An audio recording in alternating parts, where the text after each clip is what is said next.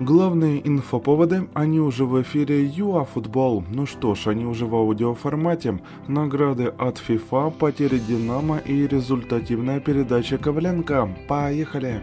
Киевляне проведут подготовку ко второй части кампании в Испании. На сборы не полетело четверо игроков. У Забарного, Караваева и Шкурина ковид, зато Депена переболел во время отпуска. Также Попов улетел в Бельгию на консультацию с врачами, а Беседин будет работать по индивидуальной программе.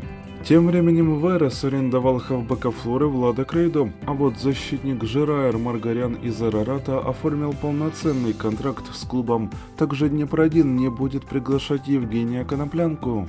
Ну, зато клуб арендовал Романа Вантуха как альтернативу Дубинчаку. Полесье из первой лиги подписала договор с Филиппом Путковским. А, там же еще Заря прекратила трудовые отношения с органом Руфати, а Динамо готова отдать в аренду Фехервар Леднева. Богдан не полетел на сборы с командой. ФИФА раздала награды лучшим. Левандовский – лучший игрок мира прошлого года, лучший голкипер Эдуард Минди, а тренер Томас Тухель. Виктор Коваленко помог шокировать всех на Апеннинах и не только. Милан мог выйти в лидеры, однако Специя была против.